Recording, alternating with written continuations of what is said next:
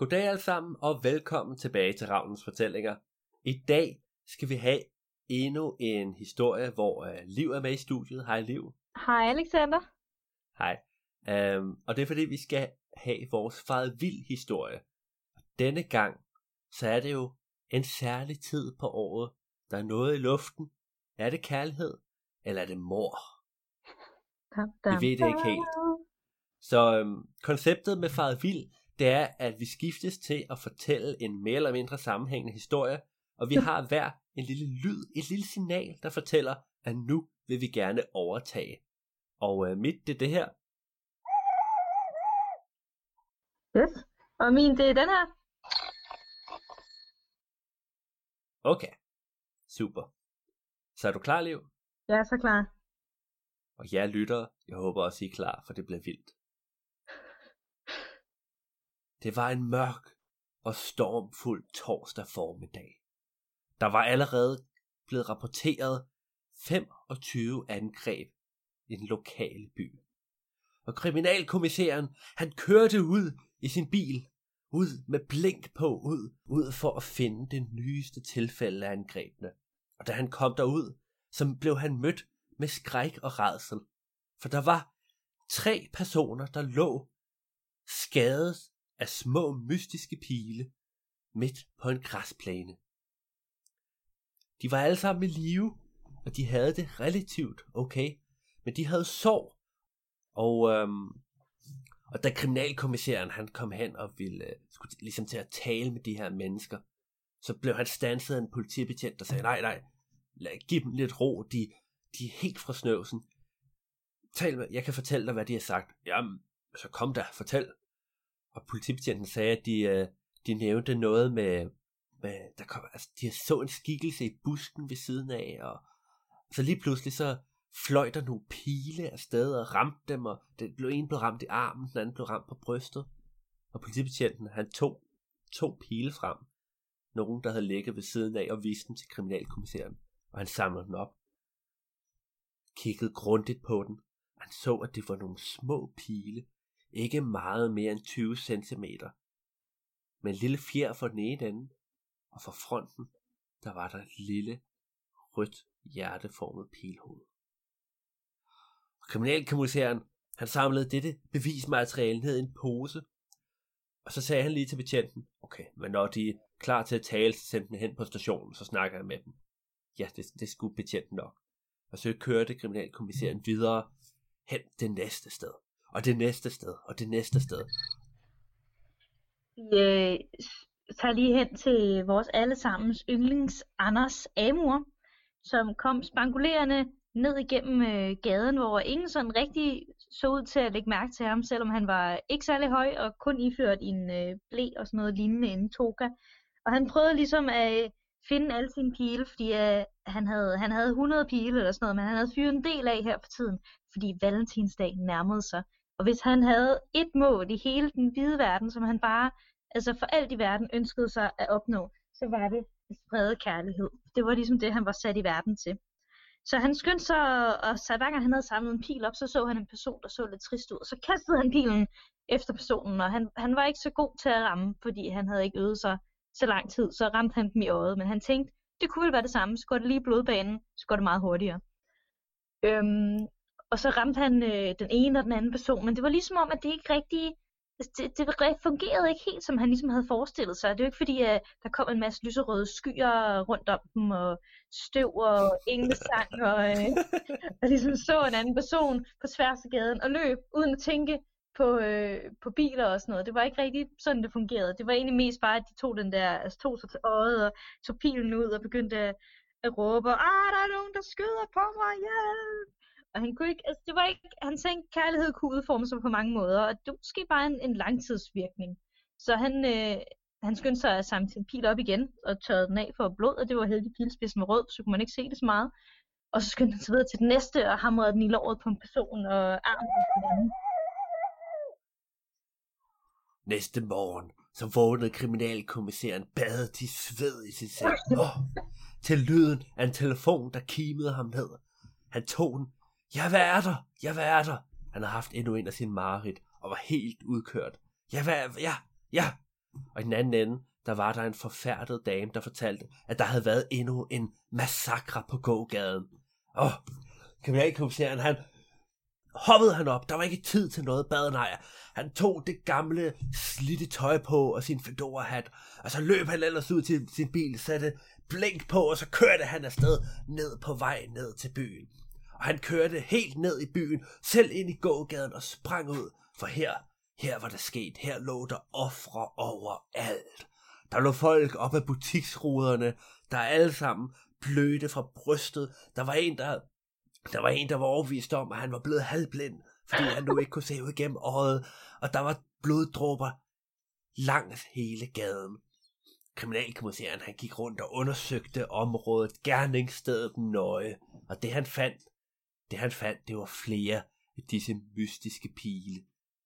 Det var mærkeligt, der var ikke så mange i forhold til, hvor mange folk, der var kommet til skade. Men han så, at der var et spor. Det var et spor af blod, der førte et sted væk fra her, hvor alle folkene lå.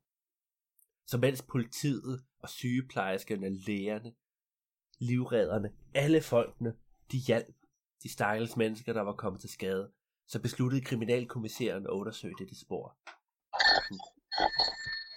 Den Anders Amor gik meget bedrøvet ned langs gaden, og han kunne simpelthen ikke altså, forstå, at, at folk hverken ville kigge på ham eller blive glade, når han skød dem med sine pile. Og han blev faktisk så desperat på et tidspunkt, at han så nogle par, der tydeligvis var forelskede, og så stak han dem lige med en pil, fordi så kunne han tage en lille smule credit for det måske. Og han gik hen til nogle dyr, der var fuld gang med at hygge sig, og stak også til dem, fordi måske det var en i stedet for. Okay. han, altså, han var meget desperat. Jamen, gør, gør Amor også dyr forelsket? Ja, ja, det gør Anders Amor. I Okay. Han har alt med forelskelse at gøre. Øhm, Okay. Og han blev også, men han var meget, han var også meget bedrøvet. Og han prøvede ligesom, han havde fået at vide af sin, øh, sin lærer i sin tid, at han ligesom skulle finde sin stil og sin, sin måde at gøre det på, og øh, altså ligesom gøre kærligheden til sit på en eller anden måde, eller den kærlighed, han nu engang ville sprede. Og han havde bare ligesom ikke fundet det trademark, eller sådan den måde, han ville, han ville gøre det på. Og han, han tænkte og tænkte, og han havde prøvet at kaste pile og skyde pile, og han havde prøvet at sådan ligesom lave en rambuk, og ligesom bare sådan på den måde tyre pil ind i folk, og øh, Hold Altså- da op, det var godt nok vildt, hva'? han var meget desperat. Hvad med en? Hawacha, han, eller hvad hedder det? Han havde sådan lidt ninja-agtigt, du ved, kastet dem sådan kastestjerner. Øhm, han havde lavet den til en kastestjerner i stedet for pile, men det, altså, det var heller ikke fungeret. Og han kunne simpelthen ikke, altså, han vidste ikke helt, hvad han skulle gøre selv, så han satte sig på en parkbænk og bare stirrede ud foran sig. Han havde, nu havde han samlet nogle pile sammen, så han havde nok 70 pile tilbage. Kriminalkommissæren, han gik ned ad denne sidegade. Han havde åbnet sin trenchcoat en lille smule og var klar til at hive pistolen frem fra siden, hvis det var nødvendigt. Og han fulgte sporet af blod. Blod, der var dryppet ned fra et eller andet. Var det et offer, der var gået denne vej og havde dryppet blod? Eller var det, eller var det gerningsmanden, der havde gået afsted med våbnet? Han var klar til at skyde ved det mindste tegn på fare. Han gik ned igennem, forbi, forbi solsikkerne, forbi de gamle bindingsværkhuse. Og det gik op for ham, at han gik ned ad en bakke. Han gik ned i retning af havnen, og han gik ned i retning af der, hvor han vidste, der var en lille park ved vandet. Og da han nåede helt ned forbi parkeringspladsen til Kvickly, så så han blodsporet gå rundt om et hjørne. Han vidste derinde, der var den ene anden af parken. Og han stillede sig op ad væggen, tog pistolen helt frem, op og holdt den ved siden af sit hoved. Træk vejret en gang. Træk vejret to gange. Og træk vejret en tredje gang. Og så gik han rundt om hjørnet, frem med pistolen. Og der var ikke noget. Bloddråberne de førte hen til en bænk, og ved den bænk, der lå der en enkelt pil, og fra den spids, der dryppede der blod. Og kriminalkommissæren han gik hen, samlede pilen op, kiggede nøje på den og tænkte, hmm, det er tydeligvis våbnet. Men hvem har gjort det? Så kiggede, Amor var øh, gået hen til en lille Bix, hvor de solgte pretzels, fordi han havde følt sig en lille smule sådan snackish. Øhm, og havde simpelthen købt nogle øh, pretzels, der igen, der er ingen, der rigtig lægger mærke til, hvordan han sådan ser ud. Det, øh, det, I den by, han lige var, der så folk ud på meget mærkelige måder, så han stak ikke sådan udenfor, om man må så at sige. Øhm, men altså, han havde så, altså havde han ligesom fundet ud af, at han havde glemt sin allerbedste yndlingspil nede ved den der bænk, hvor han havde, han havde efterladt den. Han bare var gået fra den, og han, det, det gik ikke. Altså, han havde fået den i gave, og den var indgraveret og alt muligt. Altså, det var den første pil, han nogensinde havde fået, da han skulle ud og øve sig i at være Amor. Øhm, og der er en meget tragisk historie til at høre til. Det er en sidehistorie af no. Stakkels Amors forældre var blevet skilte, da han ikke var særlig gammel, og han havde prøvet ligesom at stikke det med nogle kærlighedspil, og det bare ikke fungeret. Og det tror jeg altid sådan vil, øh, det vil altid sådan... Åh, oh, stakkels ham. Ja, det vil altid sådan lidt forfølge ham, og være i hans bagtanker.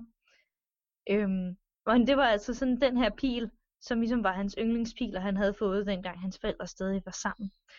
Så han kunne ikke miste den, så han skyndte sig tilbage til bænken, og han løber, han løber, han løber, han løb, og han kom frem, og han så, at pilen var væk. Hvad for et monster! Og kriminalkommissæren, han var nu gået tilbage til gågaden og havde taget pilen ned i en lille plastpose, som han havde lukket og givet hen til en betjent. Og så stod han og fortalte betjentene, at de skulle skynde sig ned og undersøge området. Det kunne være, at der var flere beviser, og de løb afsted. Og mens de løb afsted, så tog han sin notesbog frem fra sin store inderlomme i trenchcoaten. Satte i sin fedora hat en lille smule på skrå, fandt en gammel plækpand frem fra lommen, øh, begyndte ellers at gå rundt og skrive ned, hvad alle vidnerne sagde, alle offrene og vidnerne. Og det, han fik fortalt, det var en mærkelig fortælling om folk, der ikke vidste, hvorfra pilene var blevet skudt. Men de var tydeligvis blevet skudt afsted med en præcision, der var fuldstændig elendig. Og kriminalkommissæren, han skrev, og han skrev, og han skrev. Der var ikke nogen, der havde set nogen skyde disse pile afsted. Det var sådan om, de bare, de bare opstod ud af ingenting, ud af den blå luft, og så fløj hen og ramte folk alle mulige mærkelige steder. Der var heldigvis ikke nogen, der var blevet dræbt. Men kriminal, kriminalkommissæren tænkte, det nok kun var et spørgsmål om tid. Så efter at han havde skrevet ned fra de 20 ofre og de 35 vidner, der havde været på gågaden, så tog han sin bog i lommen, sagde tak til dem alle, og satte sig ind i bilen og kørte tilbage til stationen. Og da han kom frem... Nu er det sådan, at øh, Amor elskede den pil så højt, at han selvfølgelig havde sat en lille bitte tracker på, så han altid vidste, hvor den skulle være, for han havde det med at miste ting af og til. Og han kunne altså se den her og fornemme, ligesom, øh, det var den måde, han ligesom, han brugte ikke sådan en GPS-tracker, han kunne ligesom fornemme, hvor den var henne.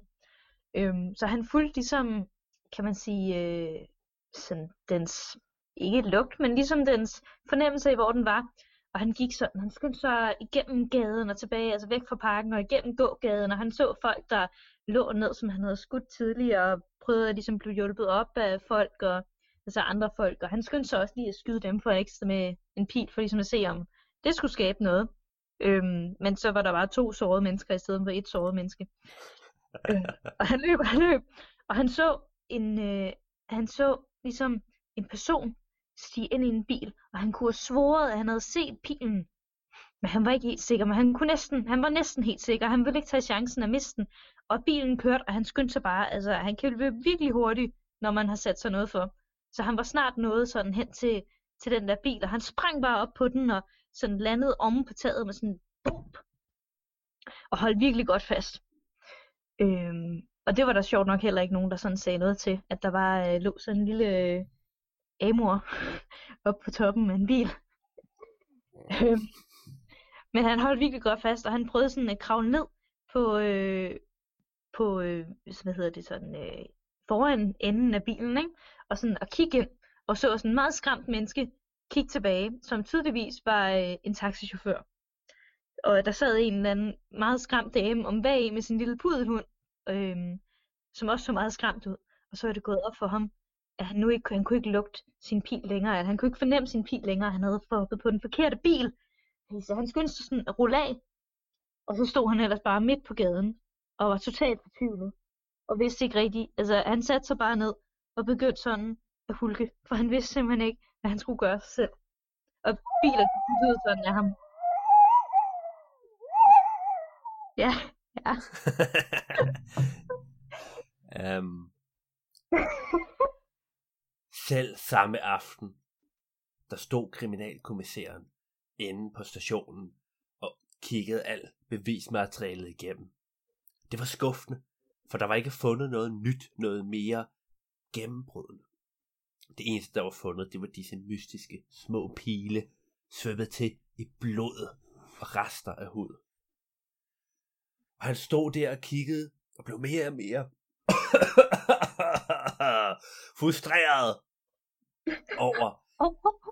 Han, var, han røg rigtig meget. Øhm, okay. Og blev mere og mere frustreret over, at der ikke var, der var ikke noget, der var ikke noget gennembrud. Han, hvor skulle han undersøge nu? Han ventede bare på det næste opkald, på den næste massakre. Han gik ud bag ved stationen, smækkede døren aggressivt i, og tog en kæmpe stor cigar frem fra lommen, tændte den, og stod så der og røg i en halv times tid, mens han stod og røg her i kulden. Så kiggede han sig omkring. Han prøvede at tænke. Hvordan fanger man sådan en slyngel? Og det gik op for ham, at alle tilfældene af folk, der var blevet angrebet, det var steder, offentlige steder, hvor der tit var rigtig mange mennesker. Ja, det kunne måske bruges til noget. Der har været et angreb i parken. Der har været et angreb i gågaden. Hvor vil det næste være? Der var en forlystelsespark i nærheden. Det ville måske være smart at sende nogen derud, tænkte han. Ja. Og med det sidste sug fra sin cigar, så slukkede han den, lagde den ind i inderlommen, og så gik han ind, lavede et opkald til politistationen og sagde, Hallo, vi bliver nødt til at sende nogle folk ud i morgen, ud til, ud til forlystelsesparken, så snart den åbner, så vi er klar til at tage den bandit.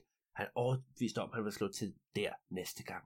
Og så smækkede han røret på, tog sin fedora og sin jakke på igen, og så gik han ud, kørte hjem og lagde sig ned til ende endnu en restløs nattesøvn. Øh, Anders Aver, han øh, efter utallige biler havde dyttet af ham, og øh, lige frem altså var gået ud og råbte af ham, var han sådan trukket ind til siden, og han havde slæbt sig selv hjem til en øh, lille hule, som han kaldte hjem, som var ude i en, i en skov. Og han sad bare der og stirrede ind i en væg, og han vidste simpelthen ikke, hvad han skulle gøre sig selv. Og han vidste, at han kunne tydeligvis ikke øh, få mennesker til at blive forelsket, eller i hvert fald føle nogen form for kærlighed. Det var helt tydeligt. Men han synes ikke, han havde givet den der med dyr en færre chance. Så han tænkte, okay, jeg prøvede kun, jeg prøvede kun på nogle hunde. Og det kan godt være, altså ikke alle hunde er lige kloge, så det kunne være, at han skulle prøve sådan på nogle andre dyr, bare lige for at få en, en bred sådan fornemmelse for, om det her rent faktisk kunne være noget, eller ikke kunne være noget. Og det var lidt ærgerligt bare sådan at sige, prøve på en hund, og så bare ditche hele ideen på grund af det. Så han valgte straks, lige så snart at de åbnede dagen efter, at tage i zoologisk have. Og, øh, og simpelthen prøve at kaste øh, diverse pile ind til øh, løver og, øh, og giraffer. Og altså, ikke sådan sammen, vel? det var ikke fordi løveren og giraffen sådan gik mod hinanden. Skulle de blive kærester? ja. øhm, og øh, Eren, som også var i zoologisk have, øhm, og søløver, indtil han blev smidt ud af en øh, sådan zoologisk medarbejder. Zoologisk medarbejder, ja, det er det, de hedder. En dyrepasser.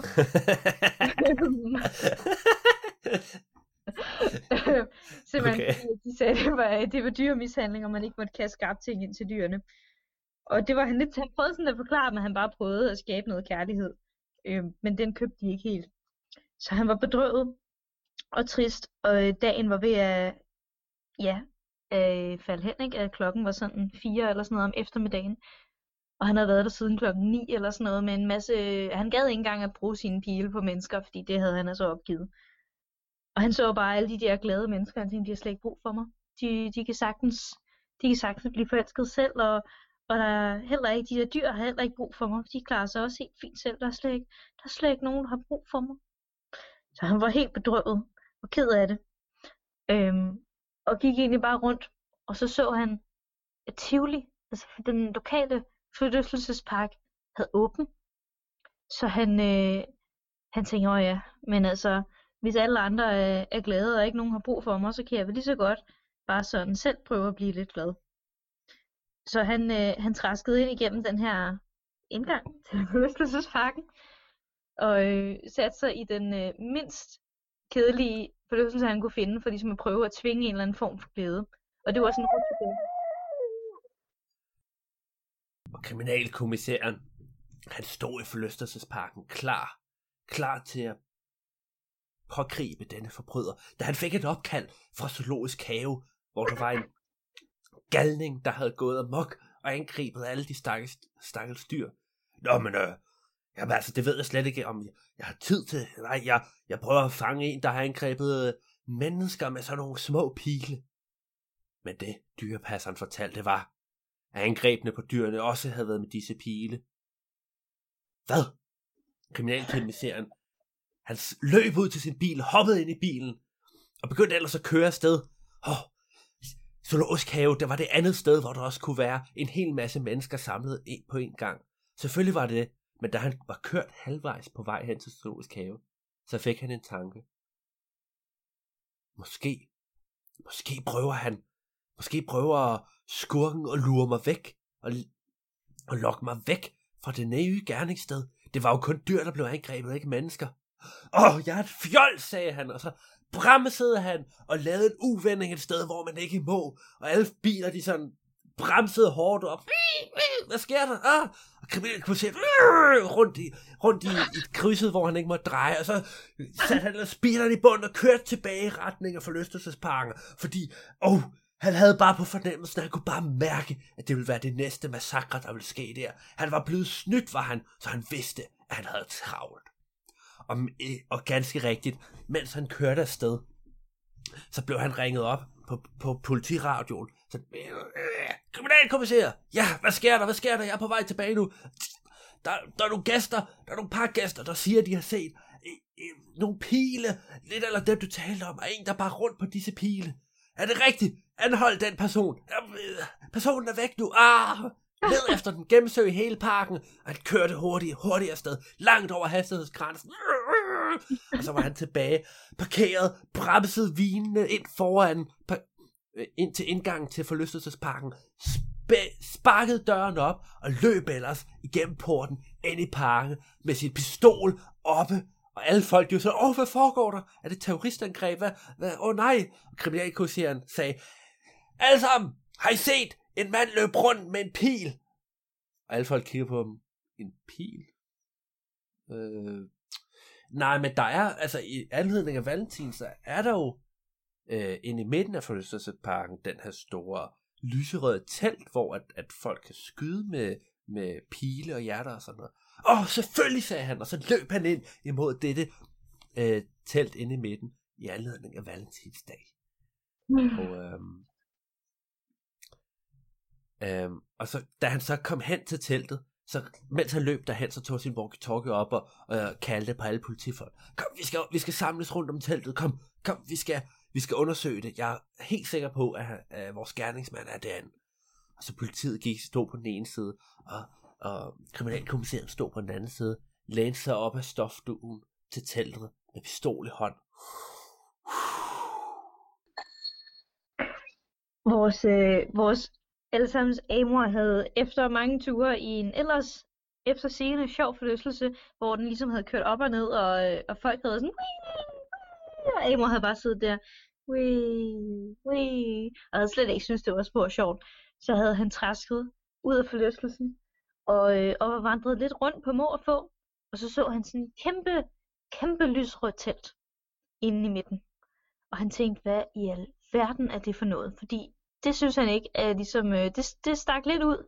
og han kom tættere på, og han kunne se, at der ligesom var sådan nogle pile, der lignede lidt hans pile, men bare var sådan virkelig store og i, i pap og sådan noget, der hang ude foran, ude foran indgangen, og der stod ligesom Valentines telt og sådan noget, og han, han, han gik sådan ind, for han tænkte, det må være, det må være noget for mig. Og indenfor, der så han, at det var faktisk sådan lidt, øh, det var lidt dødt. Altså der var, der var godt nok nogle mennesker, der solgte nogle chokoladehjerter og sådan noget, men folk, de, de gik egentlig bare lige ind, og så gik de ud igen, fordi de synes, det var sådan lidt kedeligt. Så jeg tænkte, det kan da ikke være rigtigt. Det kan da ikke. Altså, Valentins, det er noget med mig at gøre, og mit ry, det står lidt på spil, hvis det her, det ligesom, øh, det her, det fejler. Det går ikke. Så han, øh, han sprang op på bordet, og så skyndte han sig at, øh, at råbe folk op. Hallo, hallo, sagde han, og folk de begyndte sådan at vende sig om og sige, hvad, hvad sker der? Hvad, der står en lille gut der i, øh, i øh, sådan hvide underbukser og toga med pile. Og de var lidt nervøse, for de havde godt hørt nyhederne, om der var nogen, der sådan skød omkring sig. Men igen, han var inde i valentinsteltet, så det var måske også bare sådan en gimmick, der ligesom hørte til. Mm. Øh, han sagde, det, det, øh, I, I, skal jo, I skal jo sådan, I skal, I skal hygge jer, der skal spredes kærlighed. Og de kiggede op på ham og sagde, du er simpelthen du er totalt mærkelig. Og så sagde, nej, nej, nej, vent lidt. Og, han, og så fik han en genial idé. For han tænkte, vent, jeg tror måske, jeg har regnet ud, hvorfor jeg ikke kan få folk til at blive forelsket i hinanden. Men, på, altså, men alligevel tror jeg godt, jeg kan sprede kærlighed. Så han skyndte sig sådan, øh, og der kommer lige en lille finte, du ikke har hørt, ikke? Fordi Nå, okay. han har sådan, ja. han har vildt kæmpe store lommer, ikke? Og han er også fordi han skal have et sted at have de der pile. Og nu ja, havde han ja. altså mistet de fleste pile. Og øh, på vejen hen til fødselsparken, der havde han, øh, der havde han simpelthen samlet nogle brætspil op. Oh. Bare sådan. Fordi at det, det synes han ligesom, det prøvede han ligesom at gøre sig selv glad ved at spille brætspil med sig selv, og det virkede ikke rigtigt. Så han hæver alle de her brætspil op nu og siger, nu skal vi, nu skal I bare se. Og så øh, rendte han ud af teltet og hentede nogle popcorn og kom tilbage og noget, noget te og noget sodavand. Og så satte alle folk så sådan, de begyndte sådan at stemme sammen og begyndte at spille brætspil. Og de, og de begyndte faktisk sådan at hygge sig og grine. Og det var egentlig ikke folk, der kendte hinanden. Men de begyndte sådan øh, ja, at hygge sig sammen og lære hinanden at kende og sige, nå gud, hej, hej, og hvem er du? Og han begyndte sådan at udveksle numre, fordi øh, at, at venskaber lige begyndte at blive, blive dannet. Og, øh, og Amor, han kunne bare mærke, hvordan energien i sig ligesom, de begyndte ligesom at, at brede sig. Øhm, og ligesom at blive varmere indeni, fordi uh, han tror endelig, at han havde opnået sit mål. At han havde endelig formået at sprede i hvert fald en form for kærlighed. Han blev så glad. Men det han havde ikke havde set komme. Ja. ja, tak. Ja, og kriminalkommissæren, han talte fra 5 ned til 1 over radioen, ganske stille, for at forhindre, hvem der nu var inde i teltet, kunne høre det. Så han talte 5, 4, 3, 2, 1. Og så skubbede han teltduen til side, tog pistolen frem, frys, læg jer ned på gulvet. Og på den anden side af teltet, der hoppede politi mændene også ind med deres pistol. Læg jer ned, læg jer ned! Og alle folk, de sad og spillede brætspil og drak varm kakao. De var bare så, hvad foregår der? Og så, læg jer ned! Og så lagde de sig alle sammen ned. Undtal en person, der nu stod op på bordet, helt alene. Det var en mærkelig person med, hvad der lignede en voksen blæ, eller et eller andet den stil, og stod, havde den ene lomme fyldt med, var det pilespidser? Læg dig ned! Og, så, og, og den der person, han stod bare, hvad, hvad foregår der? Og så kriminal, kriminalkommissæren, han, han, han gik hen mod ham, læg dig ned, sagde jeg med pistolen. Og, og den der person, og tro det eller ej, lige pludselig, lige pludselig, så blev der kastet et eller andet efter kriminalkommissæren. Det var, det var en af pilene, der ramte ham. Åh, lige hjertet. Åh, det gjorde så ondt. Han har aldrig haft så ondt før. Åh, oh, han, åh, øh, folk, politibetjenten begyndte at skyde, men det sådan om, de kunne ikke ramme noget, personen var væk, og, og var, kriminalkommissæren havde sat sig lidt ned på huk, åh, skal jeg dø nu? Og så kiggede han op, og så så han det smukkeste syn, han nogensinde har set. Det var en af politibetjentene, en kvindelig politibetjent, der kom løbende hen imod ham, og det hele foregik i slow motion, og hun løb afsted, tog sin, lagde sin pistol i, i i bæltet, mens hun løb, tog sin hånd frem for at gribe ud mod hans, og hun så meget bekymret ud. Og, men det han så, det han så, det var en smuk engel, der kom for at redde ham. Oh, og, og hun tog hans hånd, og han kunne nærmest ikke sige noget. Og det, det sidste, han huskede, inden han besvimede, det var den, hendes bløde hud og hendes varme hånd og hendes bekymrede blik. Øh. Så besvimede han, og det næste, han, det hans næste minde, det var, at han vågnede op. Vågnede op på hospitalet. I live, men dog alligevel fuldstændig skadet, for aldrig nogensinde havde han været så dybt, dybt forelsket før. Um, og han brugte, han brugte selvfølgelig noget tid på at komme sig over det der sår i hjertet, men, men så bagefter, så tog han ud, ikke for at finde gerningsmanden. Det havde han slet ikke tid til mere. Han var på en meget vigtigere mission. Han skulle finde den ædle, noble og smukke politibetjent, der havde reddet hans liv. Det var han sikker på, hun havde. Um, ja. uh, og den historie kan vi fortælle meget mere om en anden gang. Hvordan? Ja, vi skal lige vide, hvad der skete med Amor. Nå ja, det er rigtigt. Okay, okay. Okay.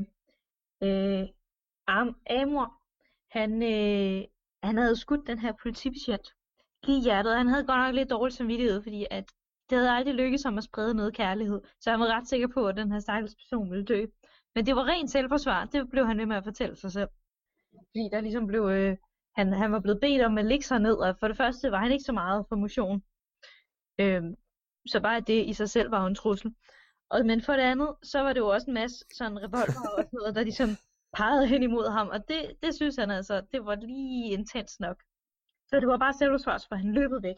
Og han var lidt ked af det, fordi uh, det var ligesom om, at stemningen havde ændret sig, og folk hyggede sig ikke mere og sådan noget. Og han var lidt sikker på, at han lige havde gjort noget godt, og han kunne ikke forstå, hvorfor han sådan skulle straffes for det. Nå. Men han tænkte, at han blev nødt til at gøre et eller andet. Så han var taget afsted. Han havde fundet ud af, hvilken et hospital den her person var kommet ind på, og heldigvis havde han fundet ud af, at han var overlevet. Så han havde, han havde sådan bare lige kigget ind, og personen, den her politibetjent, han sov stadig. Og han havde, øh, han havde sådan bare lige kigget hen og, og, øh, og pustet en lille smule sådan støv fra en af sine pile hen over ham. Og han turde ikke stikke mere til ham. For sådan at håbe, at det måske enten lindrede smerten, eller, eller gjorde et eller andet ved politibetjenten. Og så havde han visket en adresse ind i øret på ham. Og så tog han selv hen til den adresse dagen efter. Øh, og ventede og ventede. Og sørme så, om han ikke hen op ad dagen, lidt op ad dagen, så den selv samme politibetjent kom spændende hen, hen og, du ved, rundt om et hjørne og ned ad gaden, og han løber, han løber, han pustede og pustede. Og så Kriminalkommissæren? Så, ja. Nå. Og så kom han prusende og så, at Amor stod der. Og, øh, og Amor, han havde så dårlig samvittighed over ligesom at have, have ramt ham i hjertet med den her pil og han næsten var død af det, at han havde, øh, han havde godt set, at der var en, en kvindelig betjent, der ligesom havde, havde kommet ham til redde, og jeg havde hjulpet ham. Så havde havde simpelthen opsporet hende, og, øh, og taget hende med hen til det her sted øh, på hjørnet. Og de to så hinanden, og løb begge to hen mod hinanden med vind. Der fik øh, pludselig opstået en vind, der fik deres hår til ligesom at flagre baglæns, og det fik dem til at løbe meget langsommere, end, øh, end næsten muligt var. Vent, vent, vent, vent. Så deres hår flagede begge to bagland. Så det var hår, så, eller så det var vind i midten, ja. der så blæste ud. ja, det var vind i hver deres retning. Det var okay. pludselig opstået en mærkelig vind. og det var meget kraftig vind, der fik dem til at løbe meget langsomt hen mod hinanden. Og de omfavnede sådan hinanden, og så blev det bare totalt stille. Det var ligesom orkanens øje. Og, øh, og håret faldt ligesom ned igen. Og, øh, og de omfavnede bare hinanden. Og Amor han kiggede bare, og han sagde, jeg tror mit arbejde er gjort her. Og så træskede han videre hen imod solnedgangen. På jagt efter øh, måske kærlighed for sig selv, som han måske en dag vil finde. Jeg har ikke Det var en god afslutning på historien. det var en rigtig god afslutning på historien. Det var godt. Ja. Det, det var det virkelig. Jeg synes, jeg synes den her historie, den, den her historie, den har helt sikkert en moral. Ja, oh nej. Fordi nu, Liv, kommer vi til det vigtigste det er punkt. Det Det faret vildt. Jeg Nu skal vi finde det ud af, hvad moralen var. Åh oh, nej. Jamen, det er rigtigt, og du starter, Liv. Åh oh, nej. Øhm, Jo. okay. Moralen er, at øhm, der findes flere forskellige former for kærlighed. Så man kan godt elske nogen på flere forskellige måder, og det er helt okay. Også, jeg har en anden moral. Øh, når, selvom det ikke umiddelbart ser ud til, at man har noget talent, så skal man bare lede længe nok, så har man nok et eller andet skjult talent, som øh, ikke umiddelbart ser ud til at kunne gøre noget godt, men øh, i virkeligheden har stor nytte til nogle mennesker. Hmm. Hvad har du? Jamen, det var lidt, det var lidt derhen af. Jeg vil sige moralen. Jeg vil sige, mor- hallo. Jeg vil sige, moralen med den historie er, at det er vigtigt og godt at sprede glæde og kærlighed. Men hvis ikke du kan gøre det på den måde, du starter med at prøve, så kan du altid prøve på en anden måde. For det vigtige er ikke, hvordan du gør det. Det vigtige er, at du gør det. Ja, yeah. så hvis det ikke duer at skyde pile efter folk, så kan du altid prøve at spille brætspil med dem. Ja, og så prøv at lade være med at slå folk ihjel, nu hvor du er i gang. Altså. Um, det synes jeg var en rigtig god moral. Um, Liv, tak fordi du var med endnu en gang. Ja, men det er min fornøjelse. Og tak til alle jer, der lyttede med. Husk, at hvis I kunne lide den her historie, eller Ravnens fortællinger generelt, så husk at, at like og del Ravnens fortællingers Facebook-side eller Instagram. Og så tror jeg egentlig ikke, at der er mere at sige til det. Tak for i dag. Adios. Adios.